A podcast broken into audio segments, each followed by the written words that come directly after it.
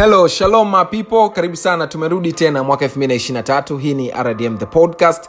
Uh, rdm the podcast uh, season 1 mwaka 222 tuliishia mwezi novemba so tukasema tunaenda for the break ili tuweze kusherekea sikukuu zetu vizuri. Na sasa tumerudi kwa ajili ya season 2 nikukaribishe sana popote pale ulipo duniani tunapatikana apple podcast tunapatikana google podcast tunapatikana enka fm tunapatikana audiomac unaandika rdm the podcast. Na nina furaha kubwa sana kubwa sana kukukaribisha katika familia hii ya rdm the podcast. Sehemu pekee kisima cha kujifunza. Hapa ni mungu kwanza mengine baadaye. Leo kwenye season 2 ya rdm the podcast tukiufungua of course mwaka 223 nina neema kubwa na nina baraka za kutosha kwako. Unajua kuna kitu kimoja nimejifunza huu mwaka ulipoanza.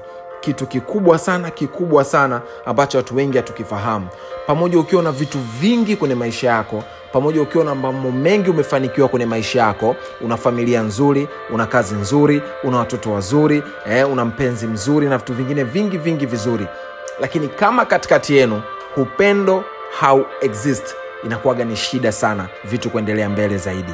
Na biblia ipo wazi kabisa juu ya upendo. Ukisoma kitabu cha wakorintho wa kwanza sura ya 13 kuanzia mstari wa 4 biblia imetoa misingi ya neno upendo. Ni vitu gani vinaweza vikakuonyesha vika kwamba kuna, uh, kuna kiashiria kwamba kuna upendo katikati ya jamii au kuna upendo katikati ya watu katika familia watu waliozaliwa pamoja au kuna upendo katikati ya mke na mume?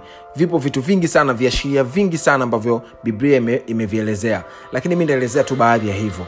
Biblia inasema uh, neno uh, upendo kama upendo wenyewe upendo huvumilia. Yaani upendo is all about patience. Yaani mtu ambaye anakupenda atakuvumilia tu. Mtu ambaye anakupenda atakuwa na uvumilivu kwako. Unajua kuna muda mwingine binadamu unaishi na binadamu mwenzio unampenda naye pia anakupenda lakini wote mna, mna vijitabia ambavyo havivumiliki. Lakini sasa yule ambaye atatokea kuvumilia kwa mwenzie hapo ndipo kipimo cha upendo kinapoanzia yes kuna utofauti kati yenu kuna mwenzio kuna vitu anavifanya haupendezwi navyo kabisa lakini kikubwa kikubwa kikubwa lazima uzingatie kwamba ili upendo uendelee kukua katikati yenu lazima uwe mna moyo wa kuvumiliana. Cha pili inasema upendo hufadhili. Yaani upendo yani love is kind. Unajua kiingereza kitamu zaidi. Love is kind. Yaani mnajua mtu kind mtu ambaye anafadhili watu hata umfanyie jambo gani ataendelea kukubeba. Ukichukua mfano mzuri biblia inasema kuna mtu alikuwa ni mtu wa haki yusufu ambaye sisi tunaamini alikuwa ni baba yake yesu ambaye alikuwa ni mchumba wake na mariamu. So yusufu the kindness alikuwa ana, ana, ana, ana roho ya kufadhili. Kuna kitendo kikubwa sana ukisoma historia ya yusufu na kutokea kwa bwana yesu na kuzaliwa kwake uh, stress zilivyotokea lakini bado yusufu aliweza kumfadhili mariamu. Kuto kuexpose unajua kuna watu wanapenda kuexpose watu ambao wana kwamba wanawapenda being not exposeful kwa mwenzio. Eh, kiingereza mwaka huu mtanikoma.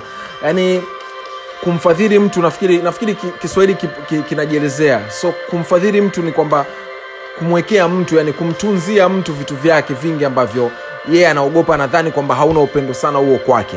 Lakini pia wanasema upendo hauji, haujivuni yani upendo hauji, haujitapi. Mtu ambaye anakupenda hata matendo yake tu yataonyesha namna gani anakupenda yani hatojionyesha kwa njia ya kujiproud kuonyesha kwa watu like anakupenda like you are there like you are, you are everything. Unaelewa? Mtu ambaye anakupenda hatojionyesha hivyo. So kuna vitu vingi vya msingi sana vya kuzingatia katika neno upendo. Lakini pia wanasema upendo eh, hauhesabu mabaya. Yani kwamba jana ulifanya hiki leo umefanya hiki kesho umefanya hiki. Yani mtu kila siku naudia kile kile. Mtu anayekupenda hatohesabu mabaya. Hawezi kukaunt kwamba umemfanyia mabaya mangapi. Endelea kushikilia jambo zuri zaidi kwenye maisha ni watu kupendana. Sehemu yote ambao watu wamependana wame, uh, wamependana mafanikio yametokea. Sehemu ambao watu wamependana ukuu wa vitu umeendelea kutokea hivyo na kutakia na wewe pia upendo endelee kukua ndani yako ili mambo yako mengine mengine zaidi yaweze kuwa makubwa na yaweze kutokea kwa ukubwa zaidi. Nikutakie tu maandalizi mema ya kuendelea kuupambania mwaka 223 rdm the podcast tutakuwepo hapa kuongozana lakini pia kuperekana katika safari hii nzima ya kuifikia disemba ya mwaka huu. Nikutakia siku njema. Shalom shalom. Chao